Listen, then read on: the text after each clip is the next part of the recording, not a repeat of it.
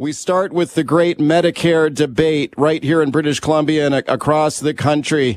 Doctor Brian Day standing by from the Cambie Surgery Center. Of course, last week, you likely heard, suffered a setback in court, his constitutional challenge of Medicare laws. We've got both sides of it here for you. Doctor Brian Day, very pleased to welcome him back to the show. Doctor Day, thank you for coming on today.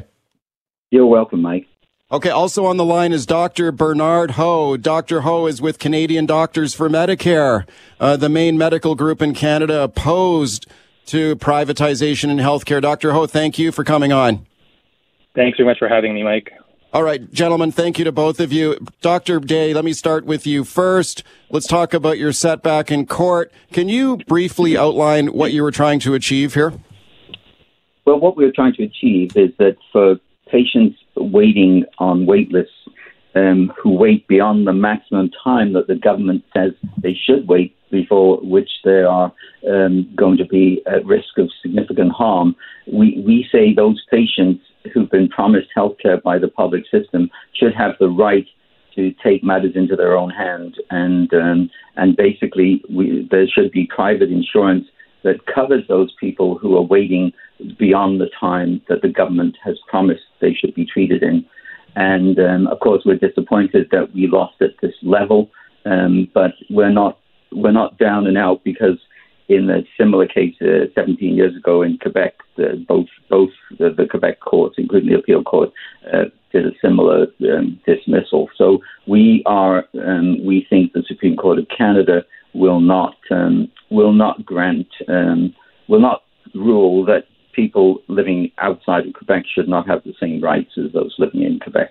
Okay, let me go to Doctor Bernard Ho, Canadian Doctors for Medicare. Doctor Ho, what do you say to that? Like, why shouldn't British Columbians or Canadians have the right to spend their own money on their own health care, especially if they're sick and waiting on a wait list?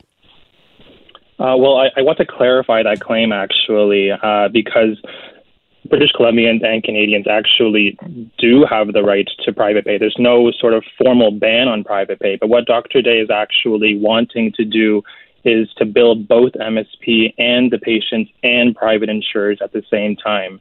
But there's nothing stopping Doctor Day from unenrolling from M S P right now and treating private pay patients in Cambie for as much as he wants to charge them. But, I mean, let's let's face the facts here, though, Mike. Doctor Day has, has lost twice in, in two courts now, and I'm actually here to, to present the facts.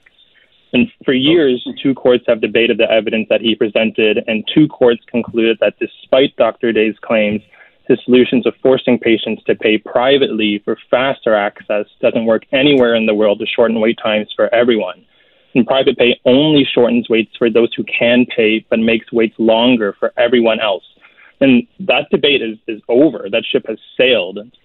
Okay, let me. Uh, he knew that there was the risk that the court wouldn't agree with his proposed solution. So okay. let's let's actually talk about public solutions that work for everyone. Okay, let's go to Doctor Day well, for his response to that. Go uh, ahead. Well, uh, well, it's absolutely wrong. We do not. Um, we are not seeking the ability to bill both M- the medical plan and and bill privately. We're seeking uh, private health insurance, and and and the fact is that we are the only country on the planet in which it's illegal to obtain private health insurance. That was uh, evidenced in, in our trial by um, by an expert for the uh, others for the government.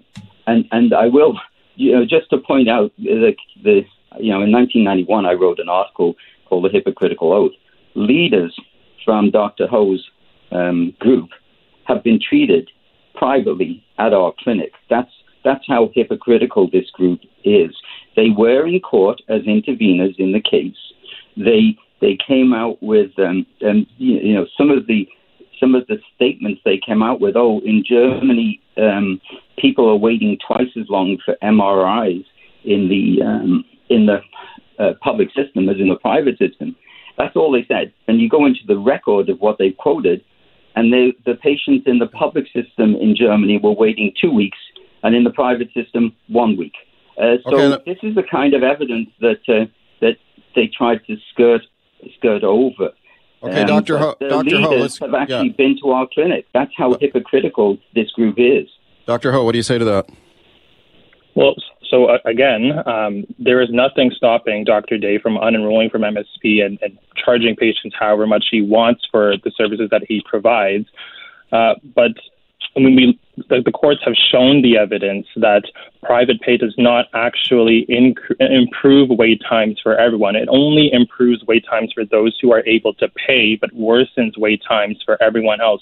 And we see that in, in Australia, for example, when they introduced private duplicative insurance, uh, they didn't, with the goal of reducing wait times, they actually saw that the wait times in the public sector didn't improve. And in areas where private healthcare was most used, wait times in the public system went up. And I, I also want to, to point out the fact that wait times are, are an issue for, for all countries. Doctor Day will, will bring up examples of countries like Sweden or Denmark or, or England or New Zealand, but, but no country has solved the waiting problem. All, all of these countries have a, a private pay system in place, but the private pay hasn't okay. solved, hasn't fixed the wait times issues. What actually okay, works Day. is public solutions, innovative public solutions. Doctor Day, what do you say to that? Well, first of all, the, the, the data from Australia is exact. Is, is, is what he's quoting is that in ter- certain areas of Australia, um, there is a high incidence the, the, where the wait lists are longer. They're nowhere near as long as they are in Canada, by the way. There is a higher level of private insurance, and um, that. Is that this is a correlation, not a causation. It's like saying that in Vancouver, uh, you're more likely to own an umbrella than you are in Palm Springs. Therefore, umbrellas cause it to rain. That is a silly uh, analogy.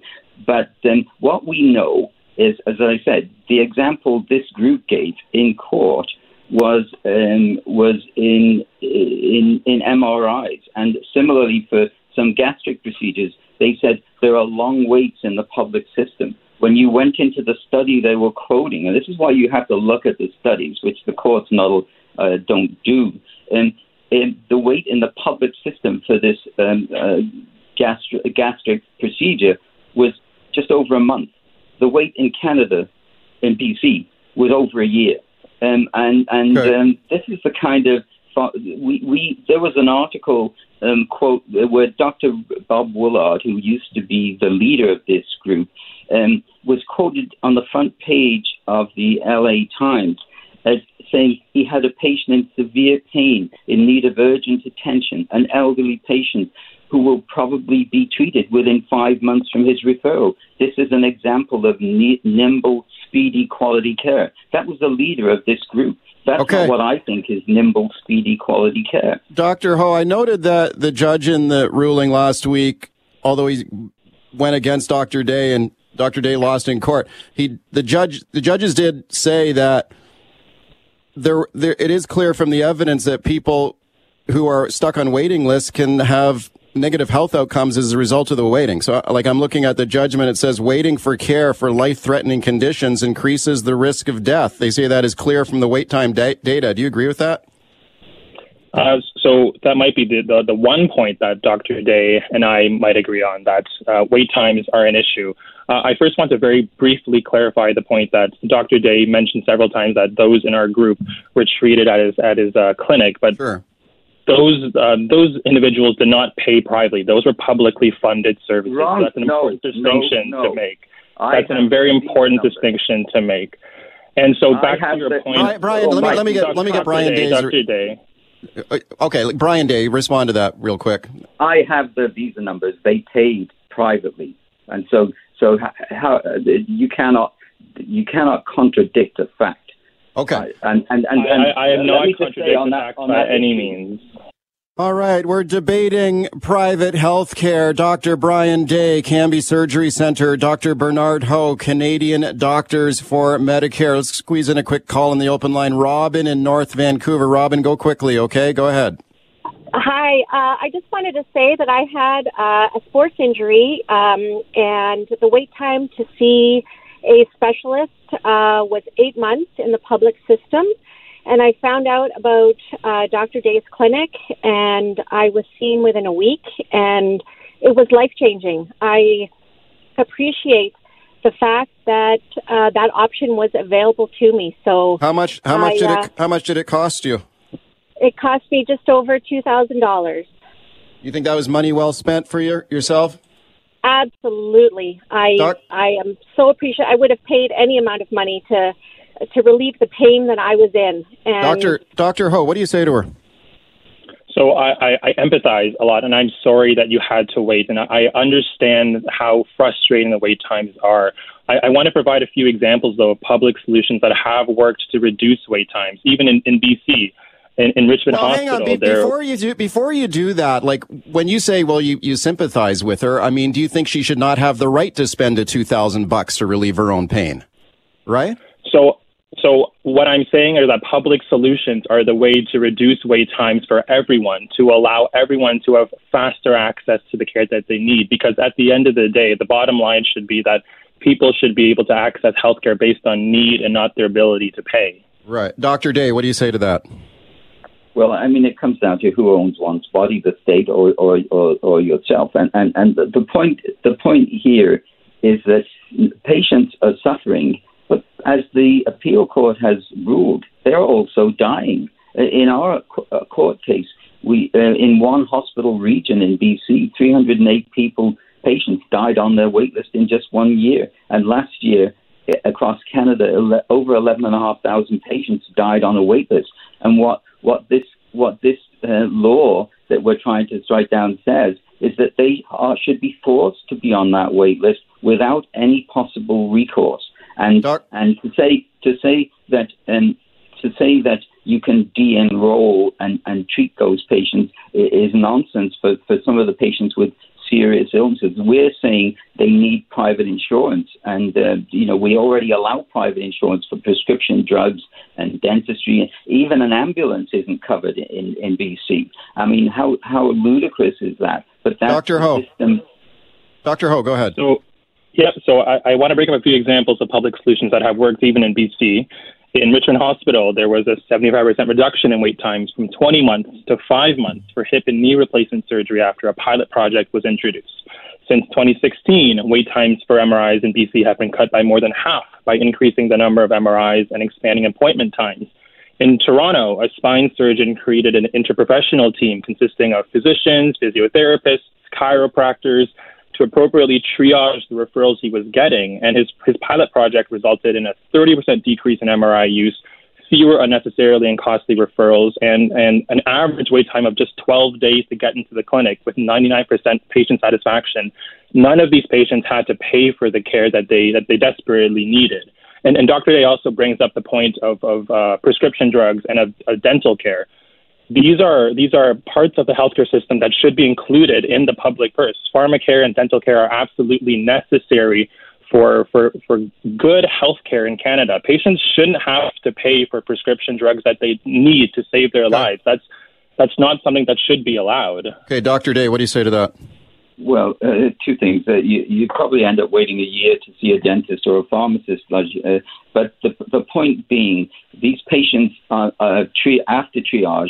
That die, three hundred eight in one region pre-COVID and eleven thousand five hundred last year, they've already been triaged. They're waiting for the procedure, and the bottleneck is at the hospital. And they are denied the, the charter rights to look after their own health.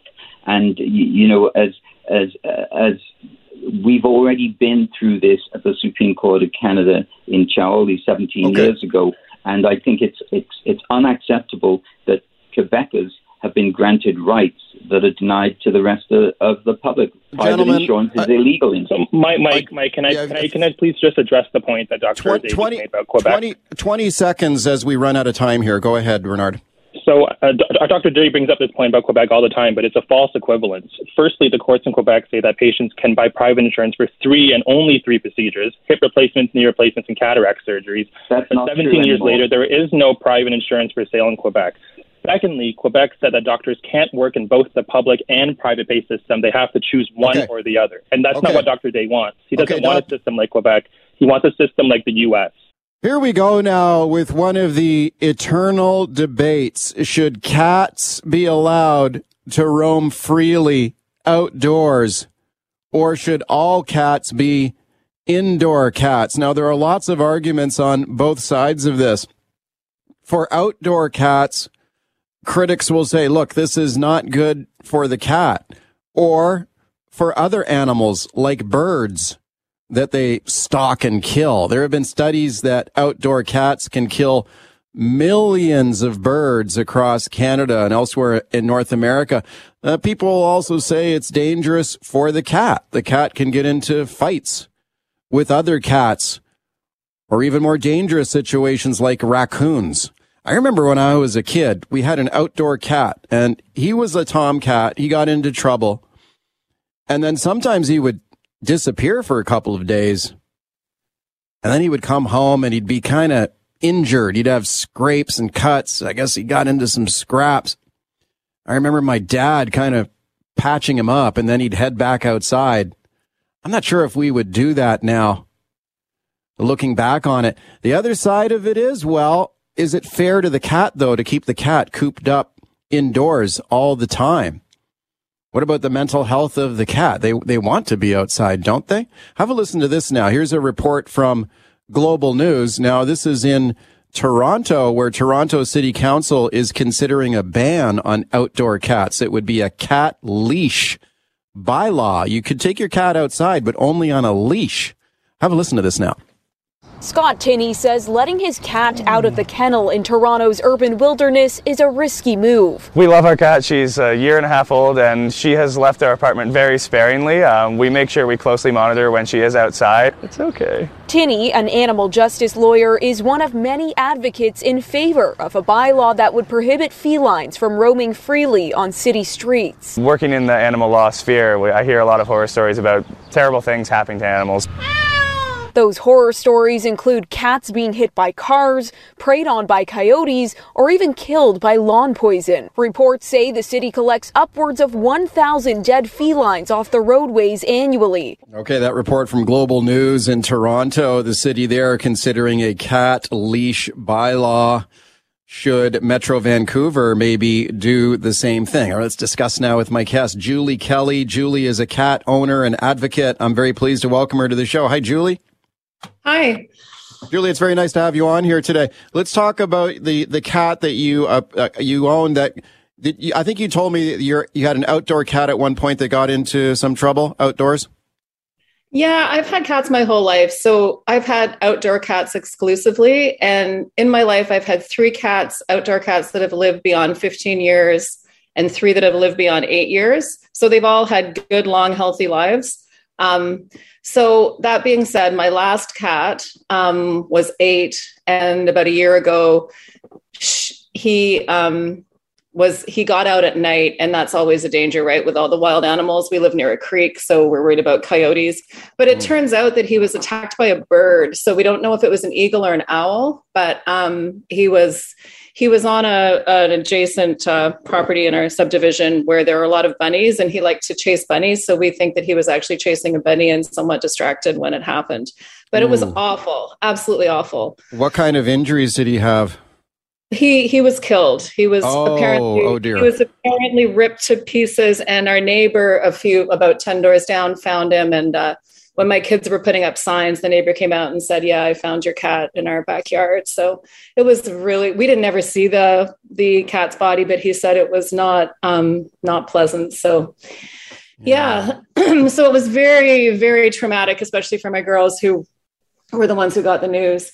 Um, So then we got, subsequently, we got a kitten. And as much as I'm such an advocate for outdoor cats, and I have been, as I say, my whole life, and we've had, you know, our cats have died of old age, pretty much, yeah. most of them. So, but with our new kitten, I still, I was just feeling really hesitant to put her out there. And that, that cat that um, got killed by the eagle or the owl, um, it had also been hit by a car when it was three. So He uh, he had a bit of a rough time. He he recovered from that. But um, anyway, so I was looking into how to keep the cat enclosed and safe, but still give give her access to the outside. Right. So I looked it up, and I found online there's all kinds of cat fences you can buy for your backyard, or it's almost like an extended catio, if you like.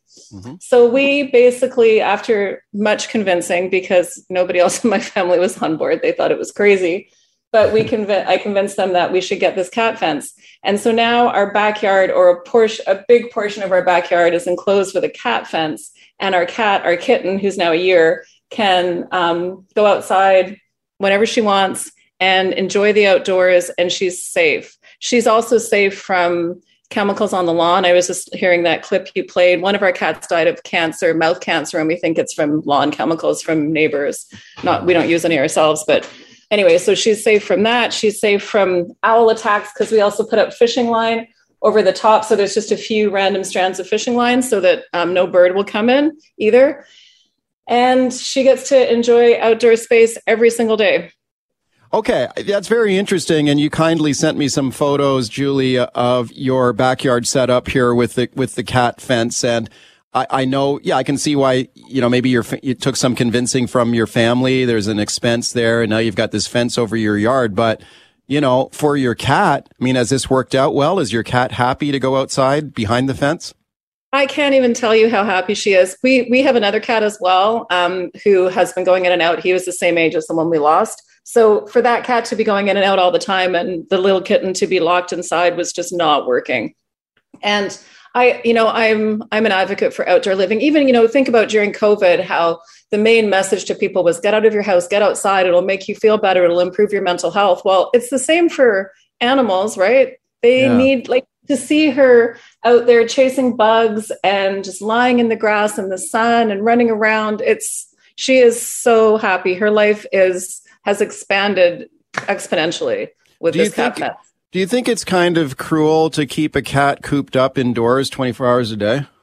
I absolutely do. I think it's I I think it's the ultimate in cruelty. Would you want to be cooped up inside all day?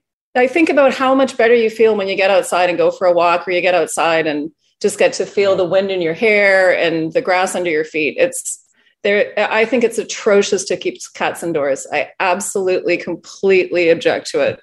You know, speaking of Julie Kelly, she's a cat owner. We're talking about indoor versus outdoor cats. Now, now that said, Julie, you mentioned the, the sad story of your last cat who was attacked and killed by a, a, an eagle, it sounds like, or maybe an owl. And you mentioned that that cat had also been hit earlier by a car. So I know that cost you a lot in vet bills, right? Yeah. So I we figured that that cat cost us, well, it was well over eight thousand dollars by by the end of his life, and he was wow. worth everything. But, But, um, but I mean, so this new cat fence that we bought, I mean, I did a lot of research and I found the one that seems like it has fifty, it says it has fifty thousand cats that are enjoying the outdoors using this fence. So it's been around a while. It's from the States. Um, but it cost two thousand dollars. And I know that's a crazy amount of money, but yeah. um, you could do a smaller one. You could do a smaller version than the one that we've done for less money. You know, yeah. we have a combination of a freestanding fence and also a fence topper that goes along the top of our existing fence. Right. Um, and there's a kind of a, a it's a mesh um, fence. And then there's a mechanical kind of a spring loaded arm. So if the cat ever got up there, the spring loaded arm would give, and then the cat would fall down because the spring loaded arm would collapse. Mm. So okay. it's been effective. They've never had a cat escape from it. So okay, it sounds like this is working out really well for your cat. Obviously, now, now, not everyone, of course, would have the same options as yourself. A lot of people might not have a backyard, or maybe they might not have the money to install a, a, a catio or, or a fence.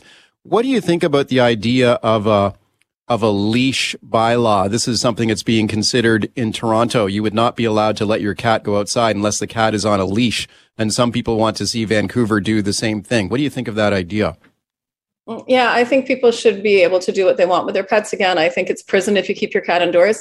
Um, catios are a great option if you can't do the big cat fence, you know, and giving your cat at least, you know, maybe you could even on a, a lot of people were talking on your um, radio show last a couple of days ago, last week, um, that, you know, they have a balcony where they let their cat um, spend some time. But, you know, giving them that outdoor time, it's just fundamentally important. I mean, if I were to do that, I, we considered that because it would have been a lot cheaper, but just playing in the grass and having air, you know, yeah, yeah. not being in, in a stale, stagnant environment. You know, inside nothing moves, outside everything moves. So she's constantly stimulated with all the movement around her. She's a kitten. She wants to play, right? Yeah. So, you know, even if you can do a catio, um, and they can, you can do them quite inexpensively. And I, if I were to do that, I'd put a, I'd buy a um, sandbox and put grass in it so they could lay in the grass as well, because. Mm.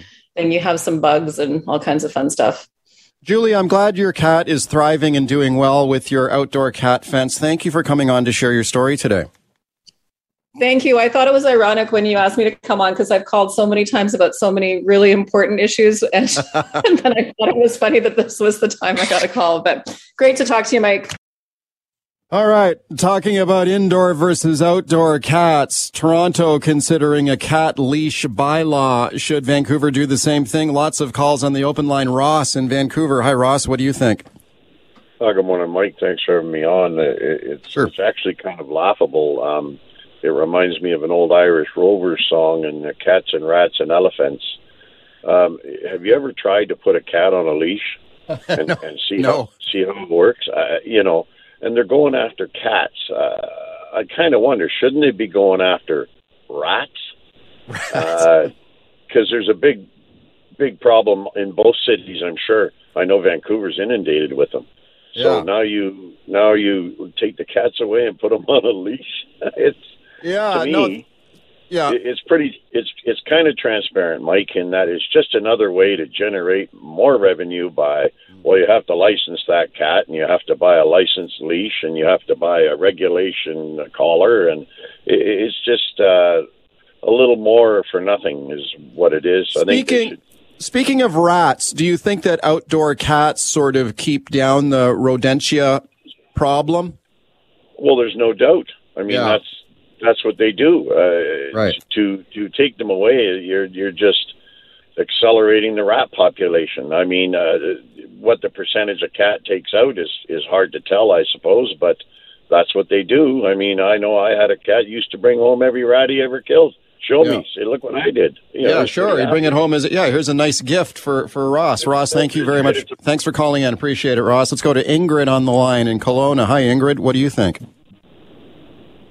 I am uh, totally for it being um, on a leash. I don't think it's funny. Um, I don't think it's a money scam. Um, I think it's the same as, as dogs. Why can't dogs be free if we can control them? Cats are pets and so are dogs. Um, we pay, um, you know, tags and everything, and I think cats should do that too. Cats, I found, you know, wrecking my flowers and, and die a lot on the roads. I think in the long run it will save Um, vet bills, and um, you'll get more friendly neighbors as well. I think they're just as equal as dogs. Thank you, Ingrid, for the call. Lots of calls on this one. Kent in Nanaimo. Hi, Kent. What do you think? I think it's ridiculous. You know, lock up a kitten, but allow these lunatics to run around the streets and attack people with machetes. Like, get your priorities straight. Like, it's ridiculous. Okay, you say let the cats go free. Let them, let them roam yeah, free. Yeah. All right. Too bad. Okay, and lock Kent. up the lunatics. Thanks. Lock up the lunatics. Let the cats go out. Okay, thanks, Kent. Frank in Coquitlam. Hi, Frank. Go ahead. Last caller. That that made me laugh, and it's true. Yeah. Uh, no, you know what? It just pees me off with cats out cruising the strip. It, you know, we've had to put chicken wire all through our gardens, our tomato gardens, because they pee and they poop. You try to pick a weed, and you pick more than you bargain for. Um, we have a stray cat coming to our house all the time because I have a cat. It's an indoor cat. But when I'm out in my back, because I got property, when we're out back, the wife and I, I let the cat out, but only under my supervision. We put a bell on it so we could find the damn thing when it's time to bring him in. If he screws up and bails over the fence, I grab him and toss his butt in the house. He learns real quick, stay in the yard. Thank you, Frank, for the call. Squeeze in one more. Jim in Vancouver. Jim, you got thirty seconds here, okay? Go ahead. Hey, Mike, just really quickly, um... I, mo- I had outdoor cats, moved to a third-floor apartment building. All I did was set up something on my balcony with lots of plants, a big plant holder that would be for putting on a railing, and I, and I grew a cat grass in it. And they both adjusted really well. Loved lying out there on the grass, loved the outdoors. I could leave the balcony door open all summer long. So I was quite surprised because I, I had been an, a, you know, an outdoor cat lover kind of thing, but they adjusted really well. And they right. lived long, happy lives, probably, or at least maybe in part because of that, right? So there you Thank go. You. All right. Let's talk about vaping now. Vaping is becoming very popular. Vaping is less dangerous than smoking cigarettes, right? But there are health risks with vaping, too. I don't know. I find this a tough issue. My Both my parents uh, died many years ago. Both from smoking. They were both heavy smokers. My mom died from a brutal stroke. My dad died from uh, lung cancer. And I often think if I could go in a time machine, maybe I could go back in time with some vapes and get my mom and dad smoking, uh, you know, puffing on a vape instead of cigarettes. Maybe they, maybe they would have lived a lot longer. But I don't know, man. You know, you see kids vaping a lot now. I live near a high school. When I'm out walking my dog, I'll see kids in groups, just huge clouds of vapor over their heads there. All, every, all the kids vaping. Vaping is, uh, is dangerous too. Now have, check this out. In the United States, the F D A, the Food and Drug Administration, recently banned Juul e-cigarettes. You heard of those? I mean, this is one of the leading e-cigarettes in the world, really. The Juul brand actually banned them in the U S. Have a listen to this report from Tampa ten News.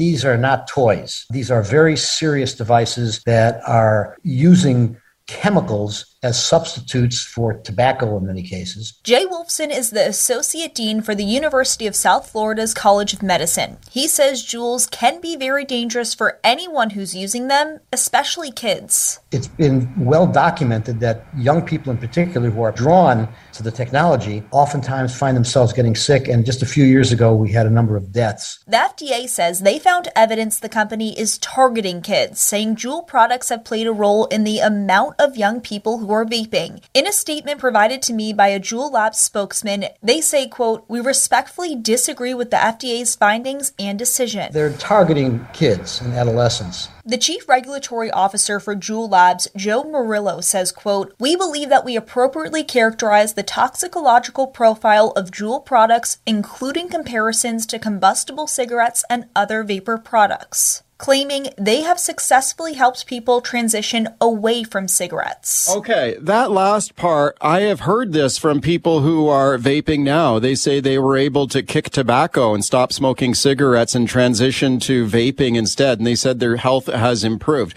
But I think that's a really major move there south of the border with the F D A banning those Juul products. Should they do the same thing in Canada? Let's discuss it now with my guest, Jack Boomer from the Clean Air Coalition of B C, and I'm very pleased to welcome him back. Hi, Jack. Thanks for coming on. Thanks, Mike. Hey, Jack, what is the legal status of those Juul e-cigarettes in Canada? They're still legal here, right? They're still legal in Canada, and in uh, two thousand twenty, Juul voluntarily stopped uh, selling flavorings in Canada. But we know that flavorings are a huge issue, and that's what attracts youth and young adults to uh, vaping, and they're more likely to use some of the flavorings. I mean, some people that don't vape might not be aware that you can get flavorings like ice cream flavor or cookie dough or candy, and so um, there it's it's a real problem um, with the, the different flavorings, and you can get pina colada and birthday cake and all that kind of stuff. So, haven't they? Didn't they bring in some rules to restrict the flavorings? Well, in fact, in uh, last year, June of tw- of last year, Canada, the federal government announced plans to restrict some of the flavorings like those that I just mentioned, but those regulations haven't come into force. A couple of provinces uh, have actually banned flavorings, the sale of flavorings in their jurisdiction. And in British Columbia, uh, we haven't bl- banned the flavorings, but we have restricted where you can actually get access to them. So um, uh, there are places, stores that sell flavored uh, vape products, and but they're restrict uh, who can access them. We, obviously, there's a lot of young people who are, are using these e-cigarettes and vapes right now, and the flavorings, I think, are certainly attractive to younger people. You also heard in that report we just played one of the experts saying that young people are attracted to the, the technology. You know, like these, a lot of these e-cigarettes, they're kind of snazzy, high-tech looking things, right? Do you think that's attractive to young people too? Well, absolutely. I mean, it's uh, it's trendy. It's, it looks kind of cool. It's kind of funky. And in fact, you um, there's various generations. I'm not sure what generation we're on in terms of the product, but initially, when they were designed about twenty years ago by a gentleman in uh, uh, China, it was to assist his, uh, I think, his father to quit smoking. And uh, then what happened is, at one point, the e-cigarettes actually looked like an actual cigarette, and now they are, you know, quite high-tech. They look like something from outer space or something. Yeah, yeah, and I think that's one of the attractives attractions of for young people. There have been surveys done in British Columbia about young people and when they start vaping. What does some of that research say? Well, some of the research that was done in Canada a couple of years ago shows that the average age that at uh, people start, uh, young people start vaping is around sixteen years old. So, which is consistent when, with when people used to start smoking cigarettes, which was eighty to ninety percent of people started before the age of eighteen. And so that's why one of the, the big issues is, uh, you know, if we can uh, delay people from starting to vape or smoke, the longer that we can delay them from actually starting it, the less likely that they will either vape or less likely that they will start smoking. And, you know, one of the one of the challenges with vaping is that many uh, youth uh, people who youth who vape never have started smoking tobacco, right? They they yeah. didn't start smoking cigarettes; they start vaping, and so that's one of the concerns is that um, does vaping and getting that hit of nicotine um, move people along their journey to become smokers uh, and oh. addicted to nicotine products? Yeah, I mean, that's the thing with vaping. Like, I've heard the argument, and I know you have too, Jack, that it's a great sort of transition product to get people off of cigarettes. Like, if you're addicted to tobacco and smoking cigarettes, if you can kick tobacco by switching to vaping instead, I mean, you're better off, aren't you? I mean, I, okay, we know that vapes are dangerous too, but they're less dangerous than cigarettes, right? They are, and I think that's one of the that's one of the big conundrums that we face in the public health community, which is this whole issue of harm reduction. So we never used to have this discussion before, but there was this discussion of harm reduction around people using snuff and chewing tobacco. Uh, my dad actually went from smoking uh, cigarettes, and at one point was up to probably at least two packs a day, and he switched to uh, chewing tobacco. And, uh, you know, he's getting his hit of nicotine, but in a different way, which, again, is not polluting those around him. But, again, it's still doing damage to his body. And so um, vaping is one of those things that people say, well, it is less harmful, um, and it is probably less harmful for sure. But the bottom line is that um, if it is assisting people to quit smoking and move them towards quit, that's great.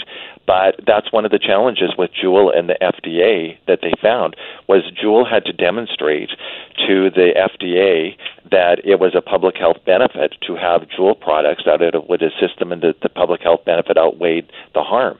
And right. that the judge determined that there was uh, that Juul did not adequately demonstrate that to the F D A or the judge. And you think that if they were able to demonstrate that, their products would be everywhere. And so they had to be, pull them off the market because of that. So it does lead one to believe and know that, um, you know, e-cigarettes are not the panacea that we thought they might be, but it does prove a public health conundrum because there are people who have used them to assist with their quit journey. Yeah, for sure. But for people, for kids who have never smoked before and now they're starting on vapes, I mean, that's ob- obviously not a, not a good thing. I'm speaking to Jack Boomer, Clean Air Coalition of B C.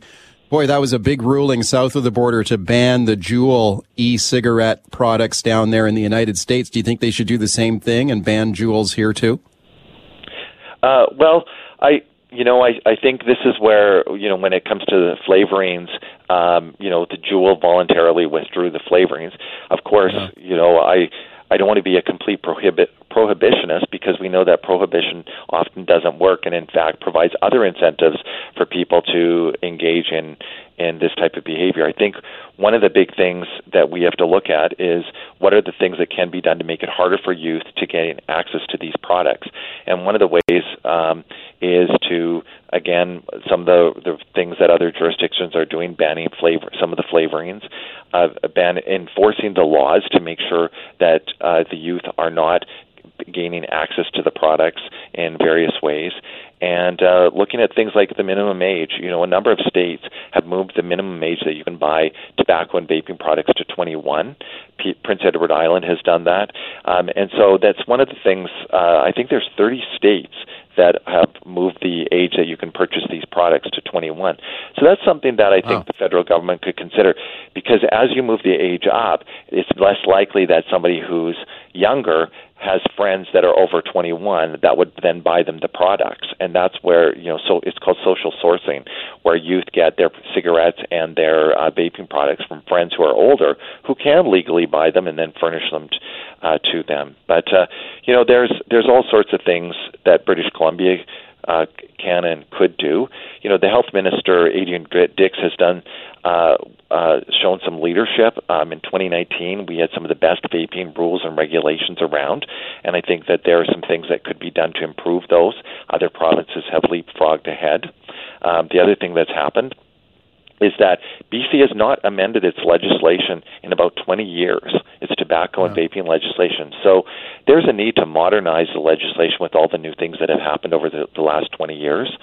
For example, we still sell tobacco and products in pharmacies, right? Yeah. We're the only jurisdiction in Canada that still allows that to happen. And it's just crazy, a place right. where you should be able to go to get uh, healthy products, and they're still selling a product that will kill fifty percent of its users when used as intended. Okay, Jack, please stand by here as we fit in a quick break. We'll come back with more. My guest is Jack Boomer. We're talking about what's next for the vaping industry. Juul e-cigarettes and vapes banned south of the border. Do you think those Juul products should be banned here too? You heard Jack there make the case, well, maybe there should be an age limit of twenty-one to buy vapes. What, what's the age limit right now, Jack, to buy vapes? Uh, nineteen. All right, welcome back as we continue talking about youth vaping in the United States. Juul e-cigarettes just been banned by the F D A. My guest is Jack Boomer, Clean Air Coalition. Let's go to your phone calls here. Attila in Richmond. Hi. Hi, Mike. How are you? I'm good. What do you think? Uh, I'm fifty years old. I was smoking since I was thirteen. And two thousand nineteen, I kicked the cigarette for a vape, actually. Yeah. I, t- I tried patches, I tried uh, Champacks, tried everything, couldn't quit smoking. But uh, switching to vape, it's actually happened.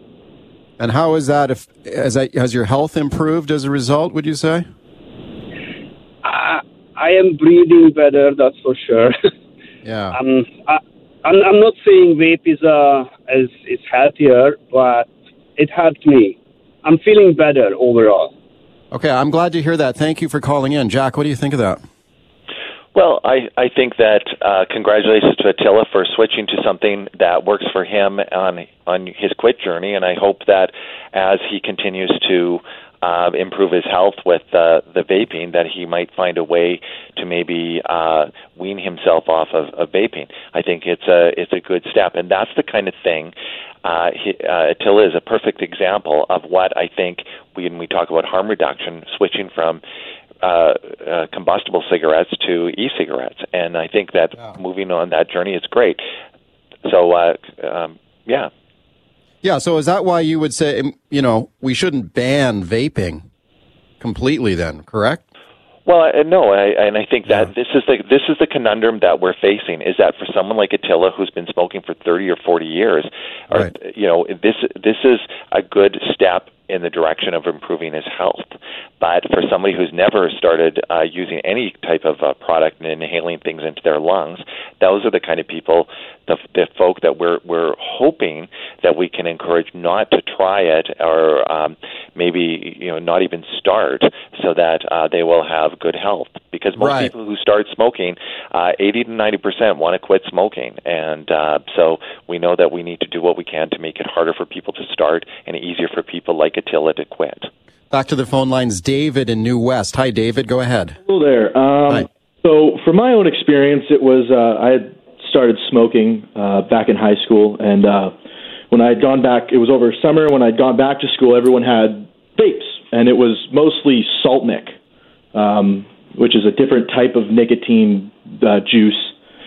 Um, and I'd say the flavors weren't what was drawing everyone in. It was mostly the, the head rush, because the salt nic allows it to be a higher quantity of nicotine. Oh, um, yeah. And so the flavors were what was keeping people going, maybe.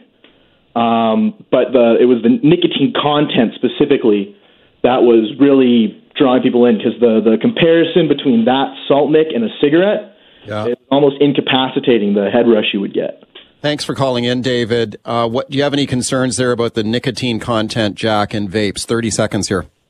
Well, the, the short version is that there is now a maximum of twenty um, milligrams of nicotine per milliliter of fluid, and I think the idea behind that is for the very reason that David is talking about, that there should be some restrictions. There are some people that would have such high concentrations of nicotine in the um, e-juice that it would do exactly what he's talking about. So Um, uh, that's why they uh, restricted okay. the amount of content. In- Important issue. We continue to follow it. Jack, thank you for coming on today. My pleasure. nine one one nine one one What's your emergency? Ah, I'm on a cruise ship. Ah, there was an explosion. Oh, my God. The ship is sinking. I can't get out. There's water everywhere.